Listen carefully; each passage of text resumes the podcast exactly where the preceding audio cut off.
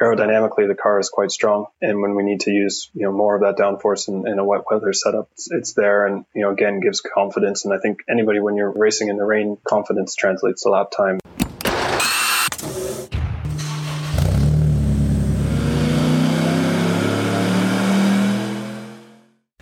On this episode of Tuned In, we have Andrew Wojteczko, who is a team owner and race engineer for AWA, who are a team competing in the IMSA Sports Car Championship in North America. So, for those of you who don't know us, it is Tim and Andre from High Performance Academy here. And today we are talking all about the GT4 platform uh, in the sports car racing world. Really, what's uh, involved with getting the most out of one of those cars these are cars that are all built in the factory. You essentially receive this brand new shiny thing with uh, some level of documentation and said, "Good luck, go for it." and I thought uh, one of the interesting things we talked about with Andrew was, you know, what does that sort of uh, what does that process look like when you receive this thing? How do you commission it? How do you understand it? How do you go about uh, figuring out, you know, which levers to pull to make this thing go fast? Because the the GT4 class is designed to be slightly slower, but a lot more cost effective to run than the upper echelons of GT3 and GTE. I'm correct? Yeah, absolutely. A lot more road car components that are used out of the box. So on that basis, there there is, as we'll find out as we talk to Andrew, a, a, lot less tunability than the likes of a GT3 or GTE. But there are certain components still that are, are really important to dial in. Yeah, I think uh, on that, it was kind of quite striking talking to Andrew. Uh, it was very obvious that he uh, finds he finds himself quite limited to the number of things he says available to him. He, there was a lot of if we had this, or I wish we had this, or if I could have one thing, it would be this. Yeah. Um, but I think that doesn't that doesn't take away from the engineering challenge involved, um, and I think maybe in some ways being more limited has forces you into more creative, you know, solutions and stuff, which I you know I really like the idea of. Yeah, definitely. And I think when you've got uh, a uh, hundred different items that you can tweak or modify or change out, then then the scope becomes almost limitless. And when you, you pare that down to, to a handful of, of levers that you can pull, uh, then each of those levers becomes more important. And I guess the other aspect is the, the subtlety of the changes that you're making with those different components becomes much more powerful to the end result. Absolutely. And I think that's probably very intentional on the part of the GT4 class.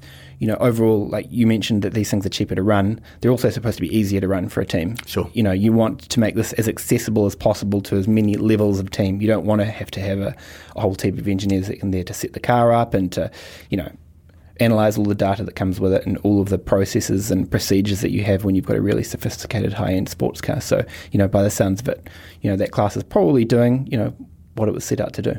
Yeah, I think we've seen th- this drive right through motorsport all around the world and across all classes up to and including F1, which is that constant drive to bring the budgets and the cost caps down mm-hmm. so that, that more people can get involved. And I mean, GT4 definitely seems, as you said, like a, a, solution to that problem. It's a natural situation. If I look back at the the genesis of GT3, I don't know, let's say 15 years ago even, some of the really, maybe it was 10, 15, I don't really know exactly, but those cars were essentially what we have is a GT4 car now, and you get that natural evolution. You know, they start somewhere, and over time, you know, whether it's they creep. exactly, you know, and now these these even a GT3, which is designed as a custom racing platform, extremely expensive to run. Yeah, uh, and I have no doubt that GT4 will end up in the exact same place, and we will have GT5 in a few years. I have absolutely no doubt.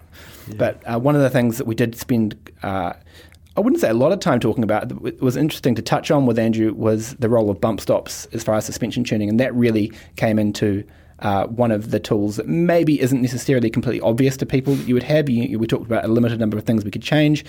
Um, based on Andrew's some of Andrew's responses, we learned that he was maybe a little cagey about wanting to talk some of, about some of that, which was you know means we hit on a bit of a nerve, which was great. It was interesting. Before the interview, we, we specifically asked Andrew if there were any areas that were uh, sort of off the radar and, and he didn't want to talk about, and, and, and he had nothing. But yeah, as you say, clearly when we got onto the role of bump stops, uh, that became a bit of a, a, sensitive subject. So obviously there's a, a bit, bit of performance yeah. to be to be gained there. Yeah, exactly. And and bump stops really are one of those things. You know, people talk a lot about springs, dampers, uh, tire tire tuning, whether it's pressures or temperatures and stuff like that, and bump stops, you know, really are up there with some should be considered up there as you know just as important as some of those other components, and people probably don't talk about them as much. So anyway, I think people will find that that part of the discussion pretty interesting. Yeah, absolutely.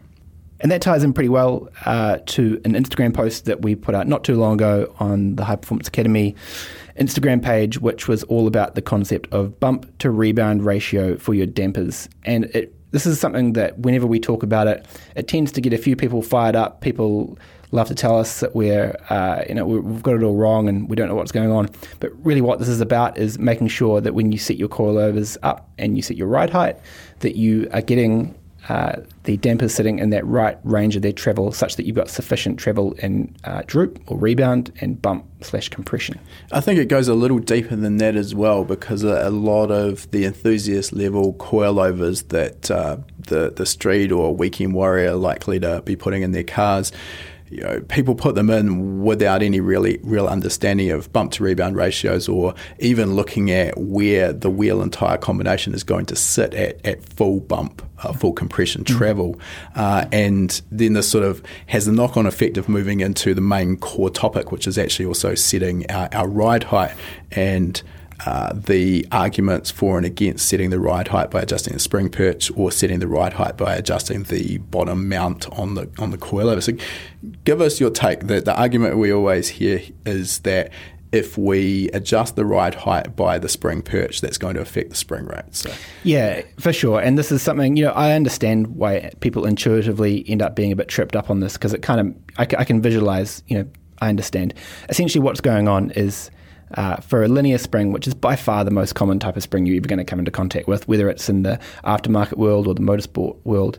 Uh, a linear spring, all that means is that as you apply force to it, uh, the step in displacement you get or how much it compresses for a given amount of force is constant throughout its whole rate. So, so I mean, chuck a, a, 10 kg per millimetre spring if we're working in, in metric, put 10 kgs on the top of it, compresses one millimetre add another 10 kgs, compresses another millimeter, and so on and so forth. So the important point to take out of that is the spring rate never changes for a linear rate spring, no matter how much it's compressed. Exactly, and and the thing that really trips people up there is when you.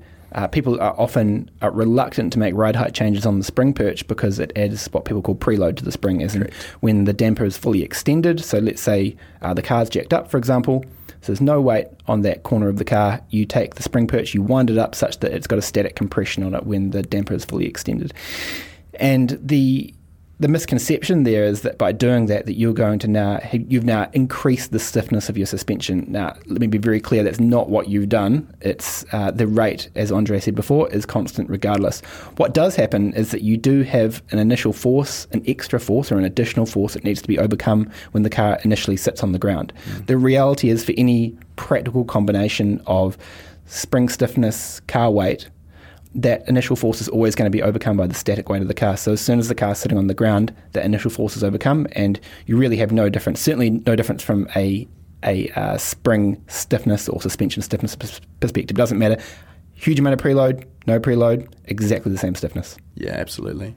I mean, there are other aspects we need to keep in mind. Obviously, it's not ideal to have the spring become non-captive at uh, full droop, but there's helper springs or keeper springs to to fix that situation. For sure. And, and I think really we'll finish this off by saying that the good rule of thumb to at least start with is that if we measure the overall amount of travel that our coilover or suspension uh, provides, and we really want to start from our natural rider height position to provide about two thirds of that travel in compression or bump, and the other third in rebound or extension. That, that that's a good starting point in your book. For sure, that's that's a pretty widely agreed uh, position in, in, in, the industry, certainly to start from. There's no reason you need to stay there 100% stick to that hard and fast, but it's very, a very good starting point. The other thing I think we haven't touched on here that we should at least mention is that uh, the part of the, the other side of this equation when people say, look, I'm not going to adjust my ride height at the spring perch because I don't want preload uh, they're doing it at that low amount. So a lot of modern coilovers have two adjustment points. One will be a, a, threaded section on the spring perch,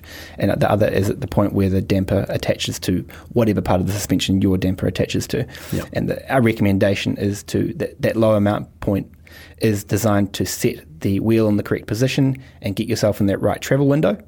Yep. And after that, all of your ride height changes should really be being made on the spring perch. Yep, absolutely.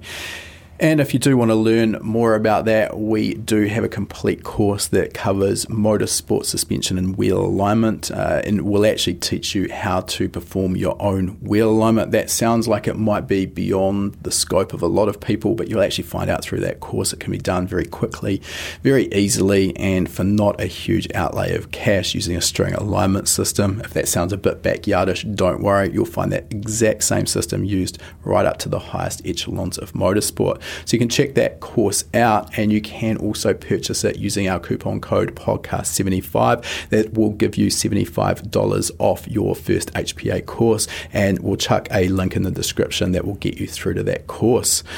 I think with that out of the way, Tim, let's get into our interview. Let's go.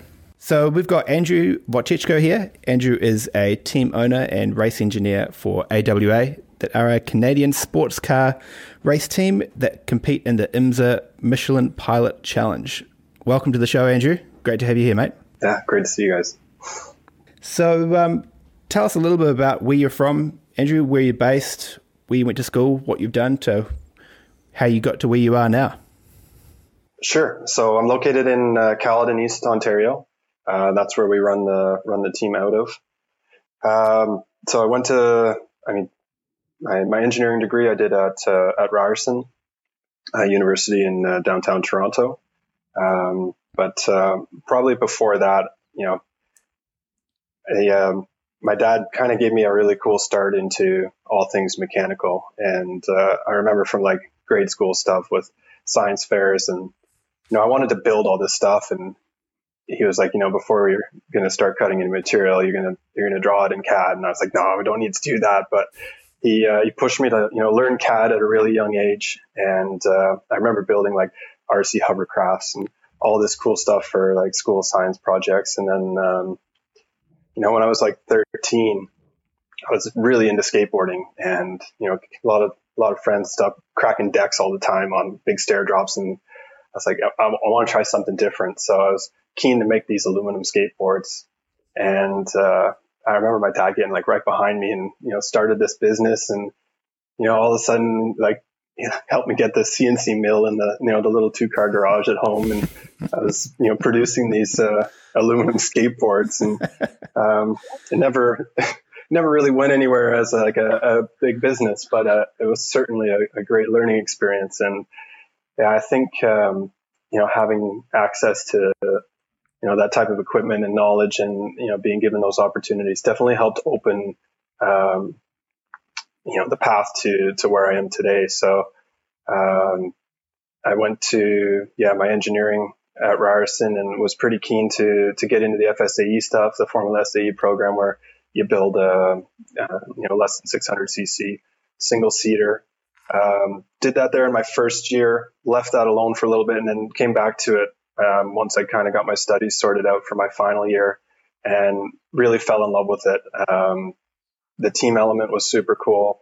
Um, you know, I got to work with the, the lead suspension designer on that on that build, and then also drove.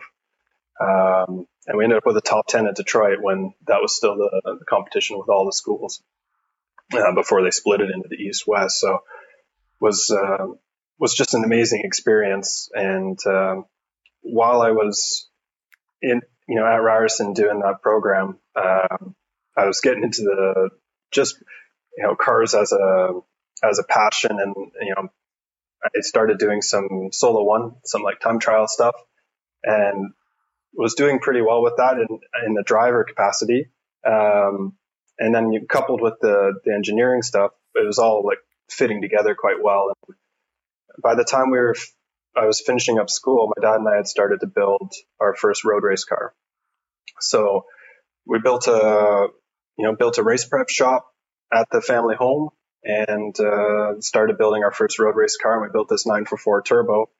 And the year I graduated, we, we campaigned that in the Ontario Super GT Championship and not much competition, but uh, won the championship that year, which was super cool. Um, and uh, I remember at that time watching like Speed World Challenge and absolutely loving every minute of that and just wanting to be a part of that. So we made a switch to a touring car program for the next year and started developing these Lexus IS 300s. Um, and uh, we had the benefit of starting from uh, some work that had been done by a previous team with some factory support. So kind of you know bought everything used for 10 cents on the dollar and and started going with that running in the Canadian championship with the goal of of you know doing the world challenge stuff and uh, yeah that's kind of where we you know spent the next four or five years running the Lexus program and I feel really fortunate to have done that at that time because I feel like that era has passed. You know, that was the time when we were still building cars. You know, we were building building tubs. Um, you know, and had a little more freedom to design and build than we do today. Um, and got to learn a lot of things the hard way. So now you're really focusing more on a factory built race car? Yeah, exactly. So today now with homologated race cars, um, the manufacturers are tasked with the build and, you know, any changes or anything we need now, we really need to channel through our manufacturer, force it through the homologation process. And that way, it, you know, it keeps a, a uniform, even playing field for, um, for the competition. But you don't learn the same amount as an engineer that I, I feel that I, I, had the opportunity to learn when we were building the cars. Mm-hmm. Um, it was expensive. It was time intensive, you know, because you're learning things through testing and development and failure, um, which as a one as a, as an independent team is is a difficult way to do it. Um, but I don't regret it at all. Uh, I feel like those years that I, you know, when we were doing kind of everything as a small team from um, designing, building, campaigning, driving, um, I think that what I've learned there has really helped open doors, you know, every year thereafter. So I'd say it was probably 2009 when I made the decision to stop really pursuing the driving goal. And I definitely think from like through university and then those, you know, four or five years after, had the hopes of the, you know, the pro driver route and was, you know, chasing that. Um, and the more I got to understand what was involved with that, the more I realized that it, it wasn't sustainable for me and that wasn't the right path. And I still wanted to be active in the sport. And that's where, um, you know, the engineering side really allowed me to, to, to do that. And, um, you know, from then on, started doing uh, freelance engineering for teams with a, you know, RSX and Canadian touring car, and then a Formula 2000 uh, in the USF 2000 championship, where we got the got the win with Remy Audet there, the overall, which is pretty cool. From there um, to GT3 Cup uh, with Speed Merchants and Jim Hodnott, um, got to meet some amazing clients and really started to understand customer racing there. Um, he ran a great program and yeah, I learned so much from him. Um, and again, that really helped to, you know, just one year at a time, kind of understand the sport better and, you know, continue to open, open doors. Um, I also did, uh, uh, Continental Tire Sports Car Challenge program that year, where I was engineer and uh, strategist for uh, Ashley McCalman and Brett Sandberg with CKS. Um, so I was doing those two at the same time, and you know that was kind of my first um, first chance to do strategy and start to understand the endurance uh, racing side of it with the two driver lineup, um, and just started to realize how much I had to learn there as well. Um, from there, uh, when Speed Merchants decided to close up, one of the clients that was racing with them wanted to, you know, continue, and uh, that was Anthony Mantella. So I spoke to him and we put a program together and, and that was the birth of Mantella Autosport and really the first program that I was running full time. Um, and we started with the Aston Martin uh, from Multimatic and that was, yeah, 2014. So put that program together and then we, um, we ran in a host of different cars over the next uh, four years. So from the Aston Martin to the Z28R Camaros from Pratt & Miller to the KTM X-Bows, um, got to experience a whole bunch of different platforms and, uh, yeah, it was a, it was a really good experience that way. Again, got to grow and understand a lot more about the, you know, team manager role, which I think helped prepare me for where I am now, where, you know, once Anthony had decided to, you know, to wrap that up, that was ready to step on my own two feet and, and start my business. And here we are today with uh, AWA, and it's our, our fourth year now already since we started mm. it. So, so, so tell yeah. us. Uh, so AWA, you guys are a single car team and running in the IMSA Championship. Is that right? That's it. Yeah, uh, Michelin Pilot Challenge, single car uh, McLaren 570s GT4. And tell us a little bit about uh, how IMSA works. How the there's a few different tiers of IMSA, and obviously it's multi-class in each one of those. So, where do you guys fit into the mix there? Sure. So within the Pilot Challenge, there's the GS class and the TCR class. GS class being the faster cars, they're GT4 based. TCR being the touring car class. We are we run all at the same time, um, but are scored separately. So two classes in the Pilot Challenge, and we race on all the same weekends as the WeatherTech Championship, which is considered the the top tier um, in IMSA, they do the 24 hour Daytona, the 12 hour, where on those weekends we'll do a four hour mm-hmm. or two hour. Um, but uh, yeah, that's that's kind of how the structure in IMSA is, is laid out. Those are the I'd say the two two main series with the WeatherTech and then the, the Pilot Challenge. There are others, some single make stuff, and then the, the LMPC, but uh, I think that's the the bread and butter, anyways. Yeah, and, and is um, you guys run different race formats? Is that right? like some shorter races and some longer races? That's correct. So we'll do a four hour at Daytona and then a four hour at Watkins Glen. All our others are two hours. And just to come back to the the WeatherTech uh, series as well, so that's where uh, people viewing would have seen the faster cars, GT3 and GTE. Those are competing in, in the WeatherTech series. That's correct. Yep. So here they'll call it um, GTD, which is your GT3 based cars, and then GTLM, which is the GTE uh, category cars, and then the, the prototype classes. Okay, yeah. Just for interest sake, could you give us a, a, bit of an indication on what the, the different relative lap speeds are between the likes of your GT4 and, and maybe the GTLM at the sort of at the, the top of the pecking order? Obviously, lap times are going to vary depending on the track, but can you sort of give us maybe a percentage difference? Yeah, just thinking through some uh, sample tracks here where we're at relative to the GTD cars. I mean, I would have thought you're probably in the say five percent sort of range.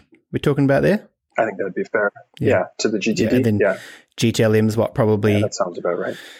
One to two percent faster again, but uh, you've got all pro drivers in that class, and that's kind of part of the mix as well, right? Yeah, yeah, yeah, absolutely. And so, can you tell us this for maybe people who aren't as familiar with, with sports car racing? Um, what is GT4? How does how does that work? Uh, what are the cars based on, and, and how does that work for a customer racing team like you guys?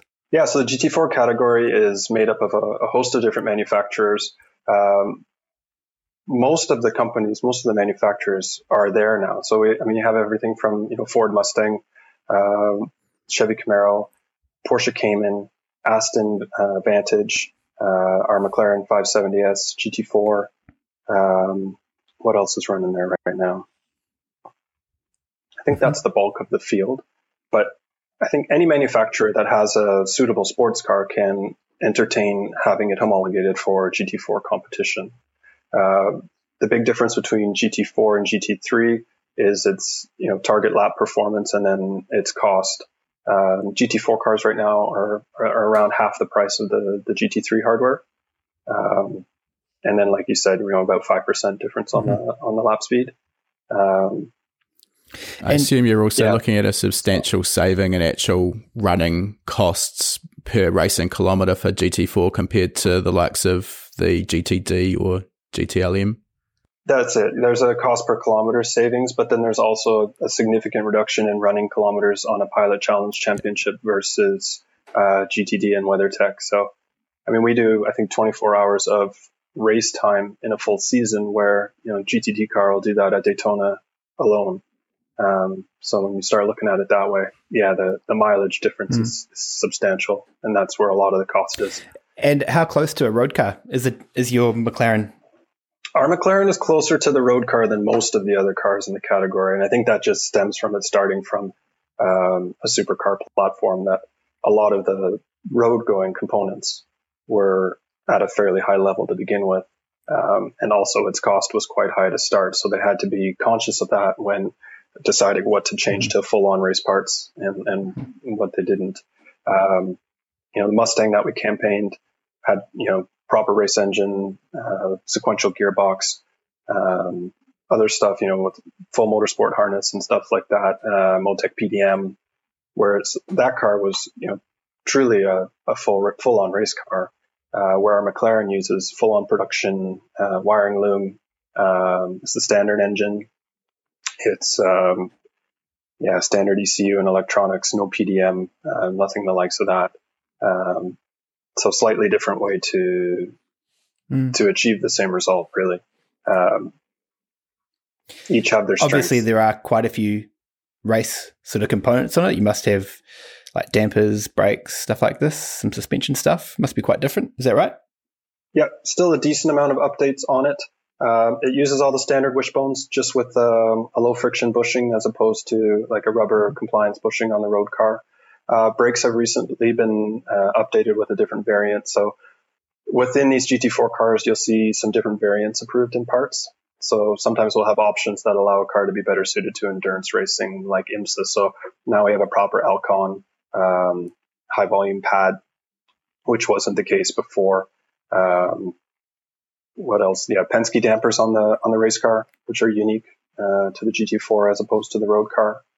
Um, but powertrain wise, it's all all mostly road car components.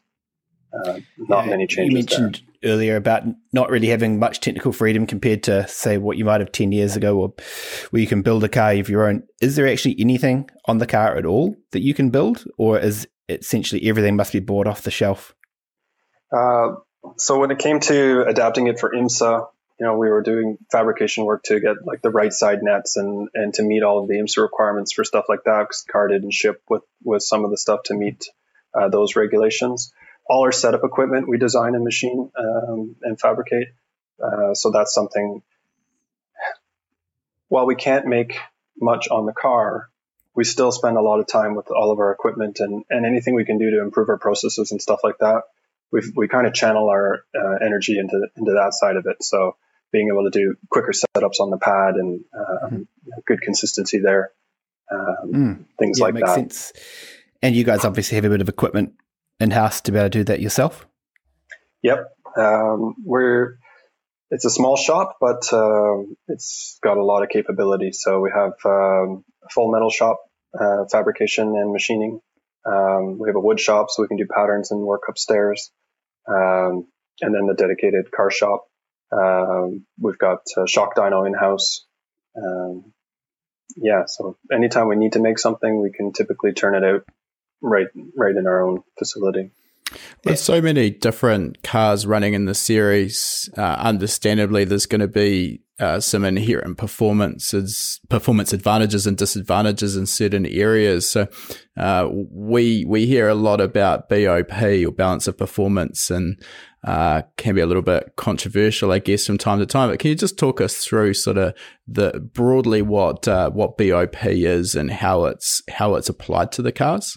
Sure. So BOP is a balance of performance, and it's a difficult task that the series has to face because um, you know everybody wants to win. So anytime uh, you know manufacturer isn't on the top step, well, they want to know why, and you know they're going to be going to the series and, and trying to you know lobby for for performance. Um, so it's a difficult role that the series is is tasked with there what they what they do is look at the displayed performance. So they will take the, the previous event, they'll review the performance of all the cars, um, and they will come up with a percentage plus or minus whether the car was too strong or, or not performing well enough. And then based on that, they will make um, an adjustment to the cars for the next event. So tools that they have to work with are um, mass, power, um, alignment limitations, uh, those are those are the bulk of them, um, and they will determine you know which variety thereof they'll apply, and it it's car specific on what each car can or cannot do. Some cars have the ability to do different engine maps for higher or lower performance, where others don't have that option. Um, and that's partly just part of the GT4 class, where a lot of road car components are used and don't necessarily have the ability to do you know map switching or power stick stuff like that. Just, just in terms so of that's what they do, and when you look at it, it's it's a competitive and close. Series. In terms of of getting a, a, specific lap time, there's obviously a few different ways that can be achieved, and you can have a car that's stronger in top end speed and, loses a little bit in cornering. So when when they're applying BOP, uh, are they trying to establish a consistency in terms of just the overall lap time and, and how the individual cars get that lap time doesn't matter? Or are they actually trying to maintain a consistency in terms of cornering performance and straight line speed between the different manufacturers? Yeah, so they'll break it down into, you know, low, low, medium, medium, medium, high, and high speed and put a weight on each of the ranges. So what they're trying to do is make sure it's not just uh, lap time parity, but raceability parity. Um, because, like you said, you can have a car make lap speed in, in different ways, um, but not necessarily race well together that way. And I, I think that's important that they consider that that aspect of it, and that way everybody has a good chance to put on a good show. Um, whereas if you you know you have the one car that's got all the straight line performance. Um, you know, that's advantageous for passing situations and can potentially defend in, in the low speed section. So, yeah, it's not easy to get that evened out all the time, but I think that's definitely the goal. Generally, when it comes to parity, there's there's not too many people that end up happy with the overall result, particularly if you were on the top step of the podium and uh, all of a sudden you're facing some some BOP penalties. Uh, but in general, is it assumed that, or is it understood that they're doing a pretty good job with getting the parity right? Yeah, I think so. I, I mean, you watch the broadcast. I think the the racing is close. Um, when you look at the times, you know, the spread is close as well, and um, I I hear this frequently that the, the IMSA GT4 category is regarded as the most challenging and hardest fought GT4 category worldwide. Um, and that's just really cool and special to be a part of. Um, so I have a lot of respect for the, the people that are making these decisions and understand that, you know, they're under a lot of pressure to get it right. Um, you know, a lot of people are investing a lot of money to be there and, you know, everybody wants to feel they have a, a shot at it. But at the end of the day, the sport is only going to allow one winner you know per event and yeah can be uh, it can be challenging for sure.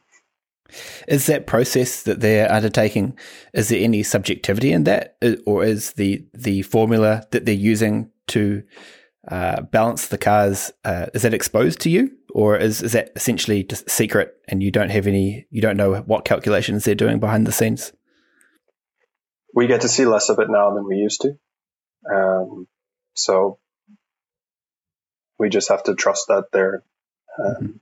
you know, making good decisions for the right reasons. And I, I think it, mm-hmm. I, I, feel like they are doing a good job with that. So yeah, before we used to have, uh, we used to be able to see more of the sector times, um, but it allowed the teams to understand the BOP process maybe a bit too well.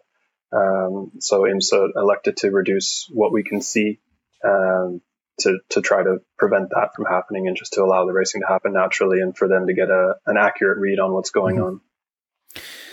So let's get a bit more into the topic we really want to dig into today, which was really just a bit of a general overview on car setup and philosophy and stuff. So for a start, uh, what what sort of setup changes can you make to your car? What sort of things uh, can you tweak on the car? So adjustable dampers. Uh, so we have two-way adjustable damper on the 570 uh, bump and rebound. Uh, our alignment is open as long as we're meeting our minimums. So we have a minimum ride height, which that changed coming into the next event for us. Um, but as long as we meet the minimums when we pass through tech, it's up to us to determine what we want to do for how low we want to run and, and chassis rake and, and that. Um, we have adjustments for alignment within bounds by Michelin. So Michelin will set a maximum camber that they feel is safe to run the tire at. We have to abide by and stay, you know, below those values. But we, outside of that, we have control over our cambers. Our toes are completely up to us. Any roll bar positions, um, wing positions, and that is the bulk of it. Yeah. And when you say that Michelin control, well, they, they obviously, it's pretty normal for a tire manufacturer to come in and say, here's the toe and camber that you, the maximum toe and camber that you can run. Is that, does that become part of the scrutineering process for you guys as far as being disqualified? Or it's more, it becomes an argument between you and the tire manufacturer where they, they come and tell you off for running too much camber? It was originally an argument with the tire manufacturer, but it has now been established right. and enforced. So yeah. our, our upper limits are our upper limits. Got you. Got you. Do you also have a minimum on tire pressure as well? They do provide minimum pressures, but they've been focusing on the cambers um, more so. But yes, there are pressures and camber limits um, specified by Michelin. And are they coming? You, you, do you guys have TPMS on board, or are they doing this with a pressure gauge? How are they actually checking the pressures you guys are running? They used to be in our box, but since COVID, um, I haven't had a Michelin yeah, okay. um, tech with us. Mixed blessing. Yeah. So um, they were doing it just with the, yeah, they were just doing it with a pressure gauge before. We do not have TPMS on the McLaren. Some of the other cars in the series do, um, but no, we do not. Yeah. Okay. And that actually brings up another question I had about that. Do you guys have telemetry, or is that not allowed for your series? We are not allowed to transmit live data from the car. So strictly um, logged on on the car and then downloaded after session. So we rely heavily on the driver to communicate mm-hmm. what they're experiencing and anything coming up on the dash because mm-hmm. um, we can't see it on the box. Yeah, got you. So as far as setup changes, you've we've gone through a little bit about what what you guys can adjust. Is there anything on the car that you can't adjust that you would particularly like to be able to adjust? I'd really like to have uh, adjustments with the diff, but uh, our car runs an open diff, and we have nothing we can do there. Uh, so, from working with cars with easily adjustable diffs, and then even ones where you had to take them apart to make the changes, um, it's very powerful and very effective. And to lose that is um, you, sometimes you're just not working with all the tools. Uh, so that would be something I would. Uh, yeah. Are they using anything tricky like uh, applying the inside brake out of low speed corners to sort of give a, a, an LSD effect, or is it literally just an open diff and wheel spin is a potential problem? It does uh, use stability control. Um, so setup wise, it's something we need to be mindful of. If we're too aggressive on the setup, we can induce excessive stability interference. Um, and slow the car down unnecessarily and also use up uh, rear brakes.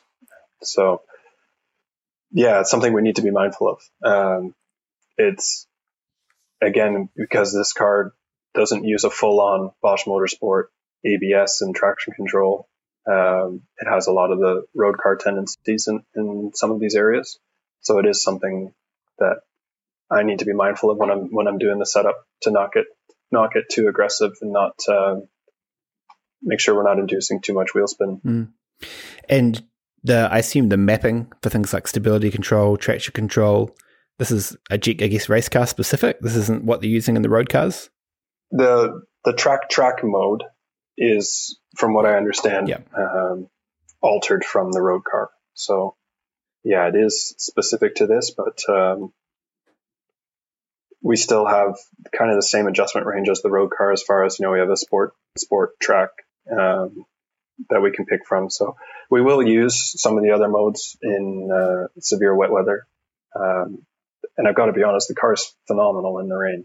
So what they've got there does work well. And once we've understood it, even in the track track mode with its limitations, I think once we understood it and know how to work with it, um, again, it works, it works really well. And it's something that, you know, both of our drivers are able to work with. And um, you know, Orey that, that, you know, typically starts our races, um, and qualifies. He's felt very comfortable in this car where when we were in the 718, um, didn't have as much confidence. So this car seems to suit him very well. And, and, you know, he's done an absolute bang up job in it. You know, he put the car P2 at Sebring in qualifying his best ever, which, you know, that was, that was pretty phenomenal. Would you say it's the car's great in the wet? What do you think it is that makes it great in the wet? What sort of characteristics or you know qualities that the car's got means it makes it so good in the wet? I mean, if we go back to basics, it's a low center of gravity car with you know decent track width wheelbase, so it's got good stability and, and low load transfer to begin with. Um, all things that you you know love to have in any race car. So I think we just we start with you know a supercar platform that meets all those requirements, and um, I think that's a big help there. Uh, aerodynamically, the car is quite strong. Um, and when we need to use, you know, more of that downforce in, in a wet weather setup, it's it's there, and you know again gives confidence. And I think anybody when you're when you're racing in the rain, um, confidence translates to lap time, and you know having that is is, is a big help. Uh, and then I think that the stability programming that's in it works well. It does a good job to uh, again give driver confidence and allow to run good lap speed without uh, you know big mistakes. So I think that's a big part of it. Mm-hmm. Some of the uh, the factory stability control, traction control, and, and, ABS can prove to be somewhat overbearing when you take that car and put it on a racetrack. It sounds like from what you're saying there, that works exceptionally well in the in the wet. But it, it sounded like you're maybe insinuating that in the dry, you need to be a little bit more mindful of staying away from some of the the electronic assistance. Is is that correct? That's it yeah, if you drive into it too hard, if you have, you know, if you've got too much yaw in the car coming off a corner, it's going to derate. And, you know, there's a time, time where you'll be back before you're back to full, full throttle. Um, it's not the same kind of like ignition cut instant on and off that you would have with a, a more advanced traction race traction control. Um, so there's, you know, some time delays before it restores, uh, full power. And, you know, you can induce that sometimes by using really aggressive exit curving or by driving the car too aggressively. And, you know, if, if it's sideways, it's going to start to, to pull that out. And that's where, you know, the drivers, you know, we're really lucky, you know, our, our pro Kuno Wittmer's got a lot of time in the car and has a good understanding for how to get the most from it. And I think that's shown this year with, with the performances. You know, we've got, uh, he just does a great job in there and, you know, we're really lucky to have him with the program. And when you say uh, having too much yaw on the car at exit, you're essentially saying trying to stop the drivers sliding the car too much at exit to sort of hang the tail out too much. Yeah, exactly. Yeah. Yeah. Yeah. So it sounds like that need to be pretty the fast way um, to drive this car.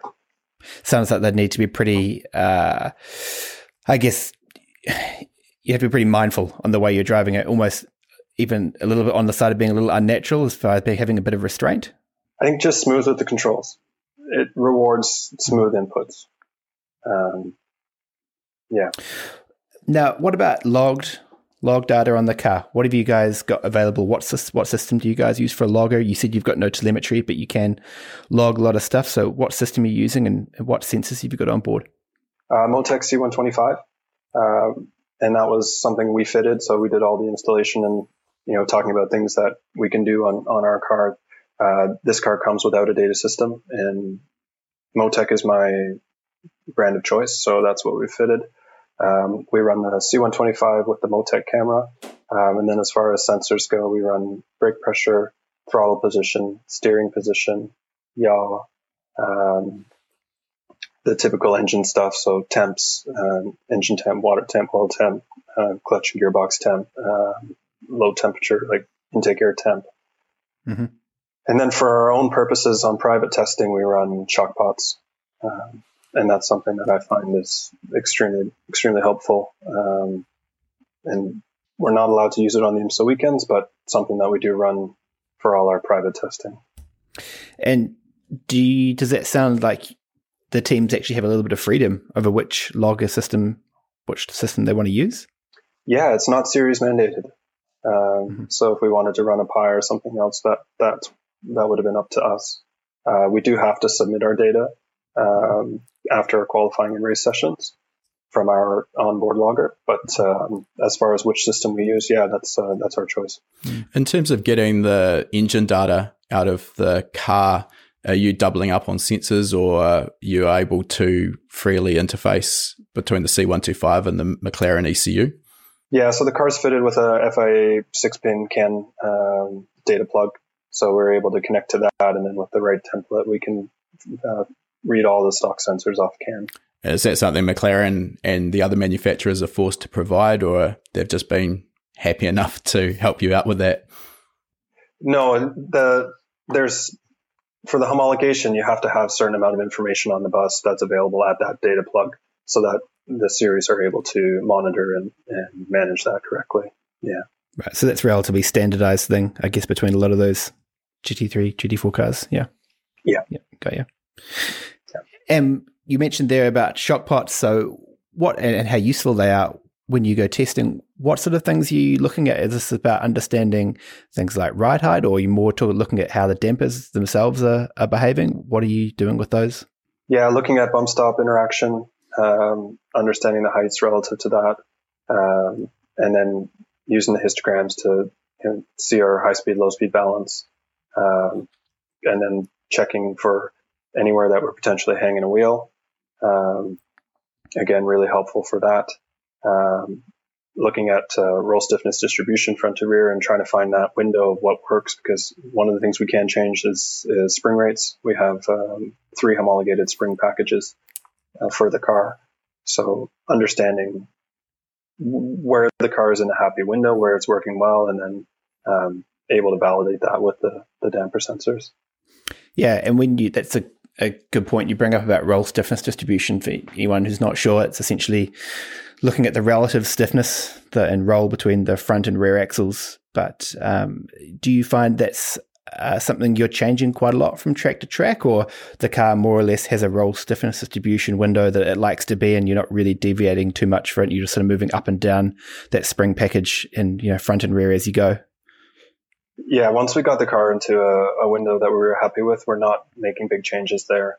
Um, if I had some stiffer options, I would certainly be testing them, but I have to work with what's homologated, and um, that upper limit is um, is where we're running. So yeah. And as far as so, if, if the springs are, sounds like you're more towards the higher end of the spring package. You, do you have a lot of effectiveness on your anti roll bar adjustments, or do you find they're they're not too not too helpful? Got position one or position two. so heaps of adjustment. yeah. Does is there a difference between position one and position two, or is it? Uh, yeah, yeah, okay. it's significant. Okay. Yeah. And is, is that working on a blade, or sort of adjusting the the length along the the anti roll no, bar link, or? That's it. Yeah, just changing the lever arm length. Yeah. The, the okay. whole position. So your your driver's making adjustments to those anti roll bars to account for fuel burn during during a stint, or is it more an overall setup change and, and that stays uh, to get the balance right for a whole stint, irrespective of fuel load, for example? Yeah, I mean, if we were allowed cockpit adjustable bars, then ah. we could chase fuel burn and, and the like. But because it's a, it's actually about a six to seven minute adjustment in the pit lane. Um, we don't have that luxury. So we've got to got to set it to work right for its application, whether it be a, you know a sticker quality run or a long race run. It, we get one shot at it, and yeah, try to get it right. yeah, sorry, I'd assumed you had in cabin adjustment there. Um, yeah, you talked about looking at your damper histograms. Um, do you have a very wide range of adjustment on the dampers? Is that is also is that something you can revalve if you need to, or is it really just a case of changing the clicks on the dampers themselves? So we are not allowed to revalve uh, the the shim stacks. The curves are homologated, um, so we have to be within that that window. Um, so it's with the Penske damper, it's a needle and seat. Um, the fronts do run a fair bit of compression, and when you run the bigger shims in to, to make those values, um, the adjusters start to become fairly powerful. Um, when I build Penske's, if you if you build them soft, your adjustment window is really small. The the needle and seat type adjustments don't really seem to respond well to um, to a soft soft valving. Um, but in this case, the, the updated valving that was released for the car in 2019 um, you know, up front has a fair bit of compression in it and, and the, the changes are significant. Um, and then consequently in the rear, uh, we have a fair bit of range on rebound control. Uh, and that's a powerful adjustment. Uh, so I think it's a lot of it's been just characterizing the car and, and learning what works and, um, yeah. Mm. And the adjustments you do have are these essentially low speed only adjustments, or it, it tends to affect it through the the whole range. I think you said you had two, a compression and a rebound separate circuit. Yeah, it's uh, so it's only a single adjustment, but I'd call it a global change. I wouldn't isolate it as a high or low speed change. It's definitely impacting the, mm-hmm. the full range. Mm-hmm. I think I'll just actually step in there and just clarify for anyone listening as well who doesn't understand the high speed and low speed. We're not talking about vehicle speed. It's um, it's the speed of the the damper movement and uh, Tim, you're probably better to actually talk just really briefly about uh, low speed and high speed versus how that affects the damper. Yeah, so I mean, typically people, I mean, jump in here, Andrew. Can be interested to hear your thoughts, but I would say the the low speed side of the damper equation is more about controlling the transient handling of the car, more of the mechanical aspects of it. Um, and uh, when you've got uh, when you're looking at the high speed circuit, sorry, the high speed circuit or the high speed part of the damping curve, it's more about dealing with bumps, uh, potholes, curbs, stuff like this, the handling over these really high speed events. Whereas I would say most of the low speed behavior is more about braking, accelerating, rolling the car in and out of the corners. Is you agree with that, Andrew? Yeah, absolutely. I mean, typically we'd be make, making a low speed isolated adjustment for, you know, driver feedback. Um, the things the driver's feeling are typically going to be low speed stuff. Um, like you said, you know, pitch, roll. Um, but because we only have the, the single adjustment, we've got to find that compromise between, uh, you know, maybe we need a bit more low speed, but we're taking high speed with it. And is it a net gain or loss? And that's just kind of the nature of a single adjustment, right? It's not mm. going to be right every time. And are you typically like you mentioned the aerodynamics are quite powerful on your car as far as GT4 cars go anyway. Um, do you think do you tend to use the dampers more for mechanical based reasons or are you also trying to influence the you know the inclination of the floor and the to the ground and all that stuff which is obviously a pretty big part of the aerodynamics or is it much more of a mechanical perspective you're using the dampers for it was just a matter of learning the car and how it behaved. Um, you know, once we started getting some time with the car and understanding it, it became clear that, uh, especially with the, the rear shock change, um, it behaved more like an aero car would than uh, than a mechanical grip car. Uh, so it was just learning what it wanted and how it would respond to the change, and, and that's just kind of you know in my notes and understanding of you know if I'm trying to you know say adjust a entry understeer condition or something like that, which way I need to go um, but yeah, definitely, definitely aero sensitive on the damper adjustment for uh, for the transient phases. Mm. And when we're talking about aero, there it's it's really about just trying to keep the floor of the car within a certain sort of ride and pitch and roll window. Is that you'd agree with that? Yep, absolutely. Yeah.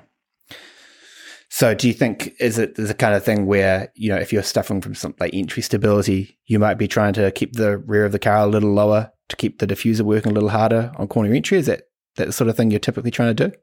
Exactly. Yeah. Yeah. Yep. Yep. It's a pretty powerful adjustment. Mm. Where on a on a car that's not aero sensitive, you know, I'd be going the other direction, looking for some mechanical grip there with with less. Um, but that's not how this car mm. responds. I was interested in what you brought up before when we were talking about shock pots as well, talking about uh, looking at bump stop engagement. Do you have any ability to change the bump stops or the bump stops homologated, or you can change packers or to sort of change that bump stop engagement point? Yeah, the bump stops are open. Uh, so it's a it's, it's, an important aspect of it. Based on the length of your answer there, I'd say you guys are probably mucking around with bump stops quite a lot. yeah, it's it's important for sure. uh, that speaks volumes for not having said much. For sure, no, for sure. Well, yeah, for certainly in my experience running, um, you know, relatively high downforce uh, GTS and stuff. Um, bump stops certainly one of those areas where there's a lot of gains to be had, and I think if you if you've got the ability to uh, change that, you know, change bump stops, whether it's changing the material of your bump stops, uh, engagement points. That sounds like a pretty useful tuning tool, particularly if you're really locked in on things like your dampers and your springs and stuff like that, because obviously they can become, the bump stops can become pretty influential. And I think maybe for a lot of people, particularly maybe people that don't do this professionally, maybe bump stops get a bit overlooked as far as how powerful they are as a tuning tool. What do you think? Yeah, I mean, it, honestly, before this car, it's not something I really ever had to work with because I had, well, for the longest time, had infinite control on spring and wasn't really working with the high downforce cars like you were talking about, Tim. Um, but uh, it's been a cool new chapter for me to to have an opportunity to really work with them and try to understand them and see the impact in the handling. Um.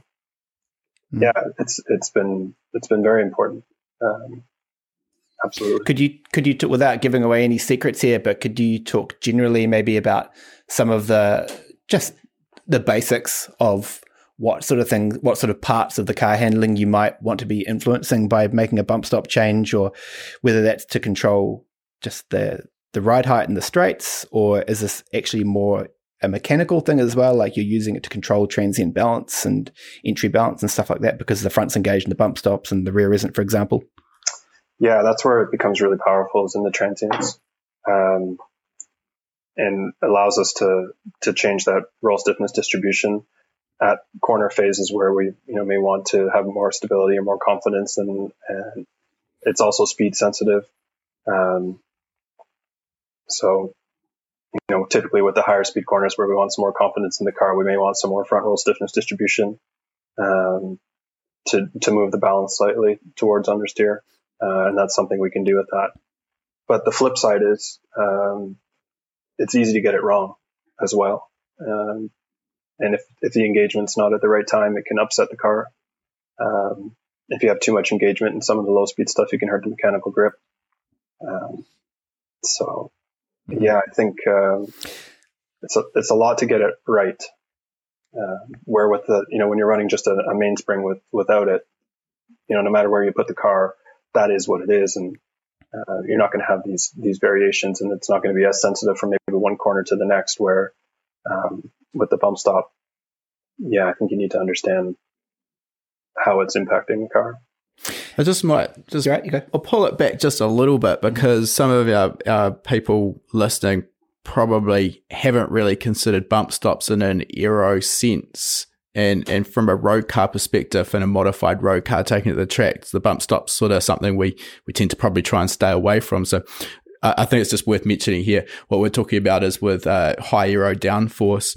Uh, the ride height of the car basically gets compressed. The car gets lower uh, at the end of a long straight. So uh, you're purposely actually running the car down onto the bump stops to control that ride height and these higher speed sections. So uh, we don't end up with the car bottoming you obviously already mentioned that your spring rate limited as well, but if you didn't have the benefit of being able to tune these bump stops and use them as a tuning tool, uh, you'd have to fit a spring that was stiff enough to keep the car off the track at the high speed sections, and that would adversely affect your mechanical grip in the low speed stuff. So that that a, a really sort of brief two two second rundown on on what we're talking about here.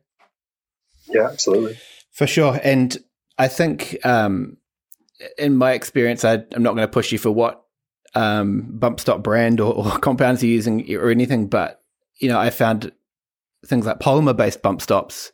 It's something that I found can degrade quite a lot over time as well, and you, they actually end up becoming a little bit of a consumable item. Um, you know, what what you start with on the the first day you fit into the damper versus if you run them for half a season. Um, both in terms of their stiffness and their internal damping properties as well. Is that something you've come across, or you guys changing bump stops so often? It's not a, it's not something you tend to be hurting them too much. I haven't run them long enough to get to that point. We've been, yeah, I think we've been cycling through enough different variations of it that uh, we haven't lifed any out. But that's something that I hadn't really considered, and you know, makes a lot of sense when I think about it. So maybe we need to start rating them uh, relative to life. Just added to your workload there. We'll send yeah, you a bill okay. for the advice. yeah, yeah, appreciate it. I'm always learning from Tim. um, so one of the things I thought would be interesting to get your perspective on, uh, obviously you've run lots of different cars at this point throughout your career. You've got a new car, whether you've just bought it from the manufacturer or whether you've just built it.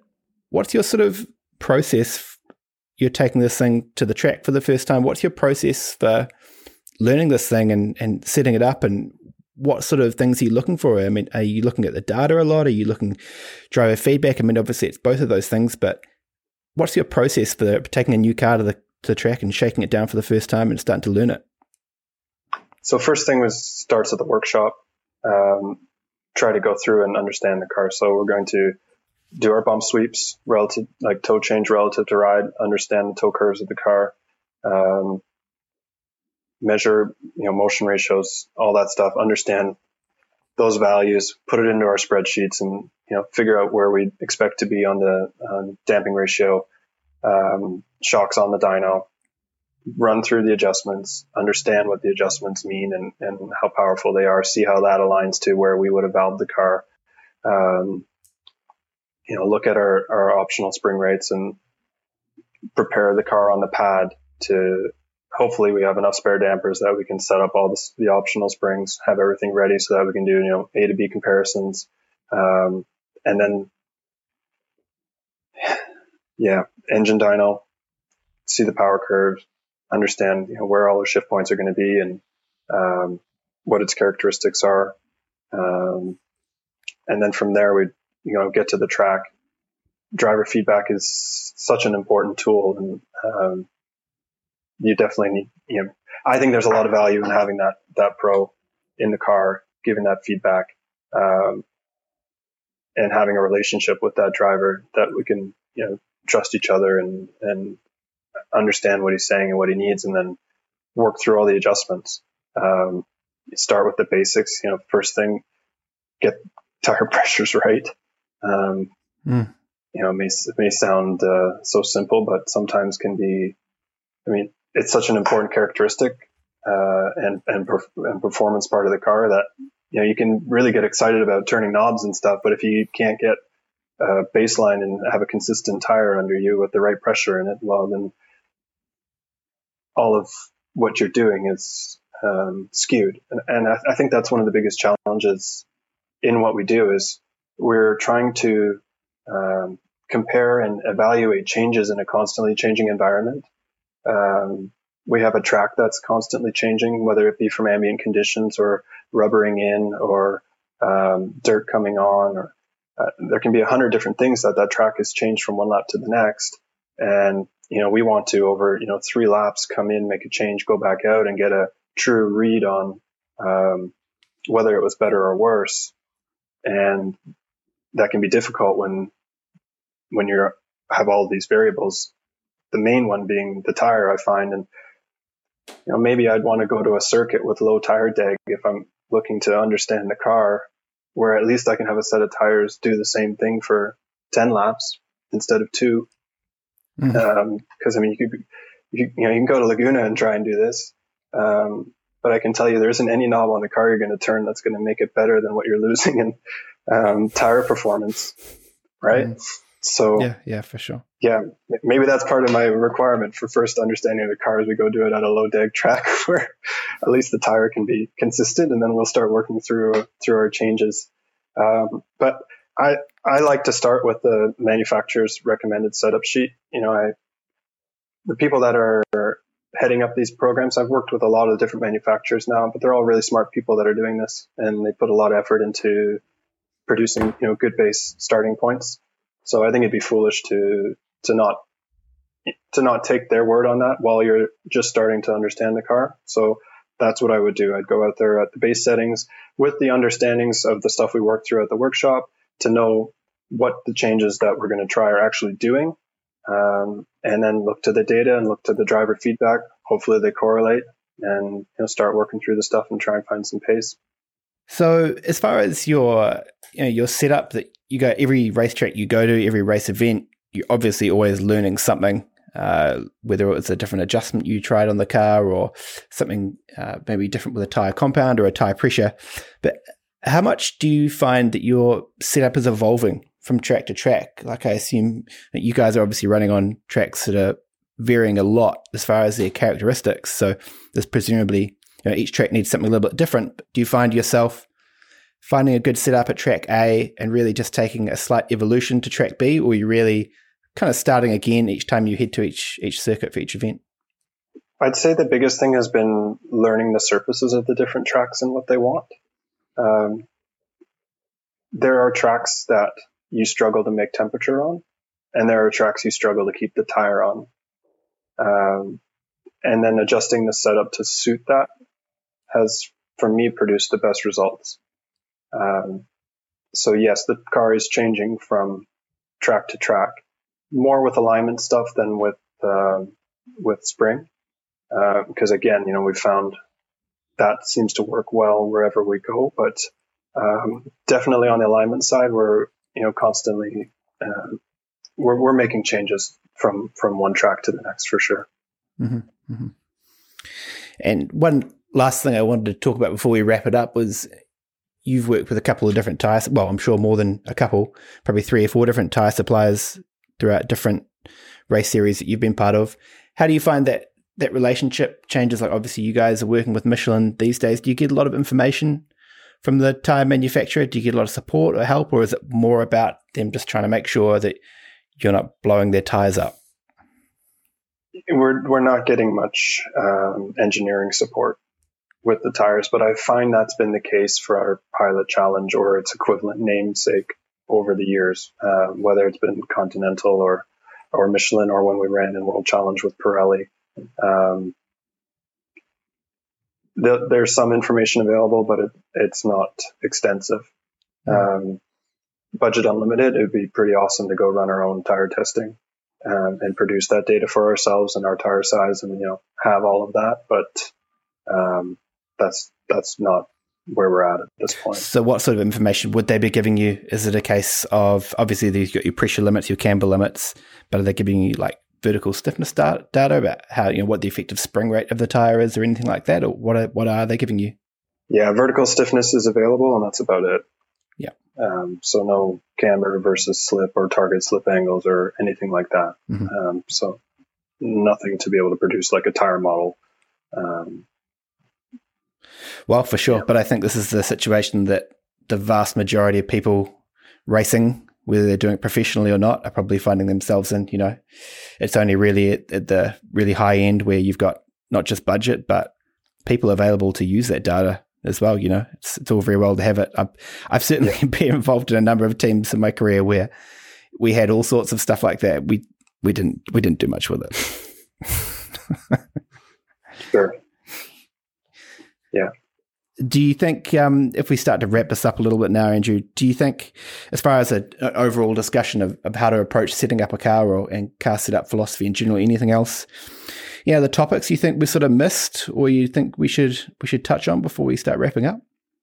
I'd say one of the biggest things is to not be afraid to make a big change. That's something that I've struggled with um, at times, and because you only get so few opportunities to make a change, um, at least with the schedules we run in, you, I find I have to push myself to to make a big swing, to make sure it's something the driver is going to feel, to make sure it's something that's going to show on the data, so then we can at least understand the direction that it forced, and if we need to find a compromise in between, then then we can make an educated decision on that. But you know, the reality is, you know, three, four clicks are typically not enough that they're going to produce something significant. Um, and when you only get really one or two chances in a session to make a change, um, make it count and learn something from it. And don't be afraid to go too far um, to at least make sure that the the change shows its true direction. Mm. Um, or that if it's completely not powerful as well, like go go big enough that that it, it teaches you something. Mm. Is that one of those areas where working with uh, a better quality of professional driver who's a bit more sensitive to, you know, as you say, maybe four clicks of adjustment uh, can allow you to sort of see that direction without needing to go so large, or even with a pro driver, you still want to make a, a significant change like that? I think it comes back to like we were talking about with the tire degradation again. Because unless you have the budget that you're running sticker to sticker to sticker comparisons, that three clicks could be lost in the tire performance from the in lap to the out lap. Yeah. Um, and then it just gets skewed, right? And the other thing is, I think you, even the, the best pros, you still want to help with their confidence in what they're feeling in the car. And as an engineer, probably the best way you can do that is make sure the change is big enough for them to feel it. Um, because if you just keep throwing these small changes at a driver and saying, okay, tell me, and it's not doing anything, you're just, you're not helping their confidence either, right? That I really feel like that trust in that engineer driver relationship is really important. I never try to put my drivers in a situation where, um, like I've never once told a driver to go out and try something without making a change. Like if I'm if I'm asking them to try something, it's because I made the change. Do you know what I mean? Like mm-hmm. it's easy as an engineer to as far as not not tricking them with a blind change or something like that. Right, right. I want I want that confidence to be there to know that you know every time I say I'm doing something, it's it's in their best interest for them mm-hmm. to you know hopefully find performance and sure. not uh, put them in an awkward situation. Yeah, I mean, I think there's plenty of times where you do make a change and maybe it's not big enough, and the driver does feel like you say, "Oh, how was that? How did that feel?" and turn next, whatever it was, and they probably feel a lot of pressure to say something. A lot of you know these people are they're professionals, but they're also people too. You know, like they feel the pressure to say, "Oh yeah, that was much better." you know, really helped the the entry stability. That was great, but like you know, maybe there was nothing there. So I think you're right. You know, as, far as not you know giving them a fair go as well. Sure. Yeah. So I think if we if we sort of start wrapping it up here, Andrew, what uh, what's the future look like for look like for AWA at the moment? Obviously, you guys have got a fair bit of the season left to run. What's on the what's on the horizon for you guys? Yeah, so our customer has expressed interest in continuing on with the McLaren program in 2022 and potentially uh, further than that, which is outstanding. Um, you know, working with Orey has been fantastic, and I'm excited for that to continue. Uh, he's an absolutely great guy, does a great job in the car, and um, you know, allows us to do things the right way. Um, and I think the results and success are, are speaking to that. So super grateful for that opportunity. Um, and, and keen to continue that. Um, we've been having some discussions with, uh, the idea of the second car with, with some other drivers. Uh, so we'll see where that goes. But, um, at the end of the day, we have, we have the program we're running and, and commitment to continue that. So I want to make sure we do the absolute best job we can with that and uh, and keep that going. Fantastic. One of the things I think this podcast is going to be great for is maybe for people that are interested in working in the industry professional industry professionally. Um, you know, maybe don't exactly know how to crack into it. It does seem like a bit of a scary beast from the outside sometimes. So it'd be great if you could give me your perspective on, you know, if if you were talking to a younger Andrew right now that was interested in getting to a position similar to what you are, what would your advice be to, for what sort of path to follow and, and things to think about along the way? I think from the schooling point of view, the Formula SAE is still invaluable. I think what you can learn there will absolutely get you uh, a good start in in the sport. Um, and then I think when you're just looking to get into it, um, every role on the team um, has lessons to learn from, whether it be tires or fuel or um, even the you know pit equipment setup, what, whatever the role may be. I think if you have an opportunity to get into any of those roles, take it um, because you're going to learn something that's really valuable. That you know, even if your you know goal is to be a race engineer, well, when I look back, if I if I didn't understand each process, hadn't done each process, I wouldn't be able to do what I do today, um, at least to the same capacity. So I think um, you know, engineering and, and, strategy roles may be few and far between, but um, I think there's always teams that are looking for people to, to get in at the ground level and do some of the hard work. Um, and don't be afraid to start there. And, and there's, yeah, there's a lot to learn. Great advice. Anything else from you, Andre? No, no, I think, I think we're good. Fantastic. Well, um, if people want to check you guys out, see a bit more what you guys are doing at AWA, where would they be able to find you on the socials, Andrew? Yeah, AWA Racing Team on Instagram and on Facebook, and then our website's awa.team. Fantastic. Awesome. Hey, look, I really appreciate your time today. It was a really interesting discussion. As always, learned something from you as we go. So I really appreciate your time. Thank you so much, guys. Really appreciate it. Awesome. All the best for the rest of the season. Thank you. Yeah, we'll try and keep this going. Very good. All right. Thanks, Andrew. Cheers, mate. All right, that concludes our interview. And before we sign off, I just wanted to mention for anyone who's been perhaps hiding under a rock and hasn't heard of High Performance Academy before, we are an online training school and we specialize in teaching a range of performance automotive topics, everything from engine tuning and engine building through to wiring, car suspension and wheel alignment, uh, data analysis, and race driver education. Now, remember, you've got that coupon code.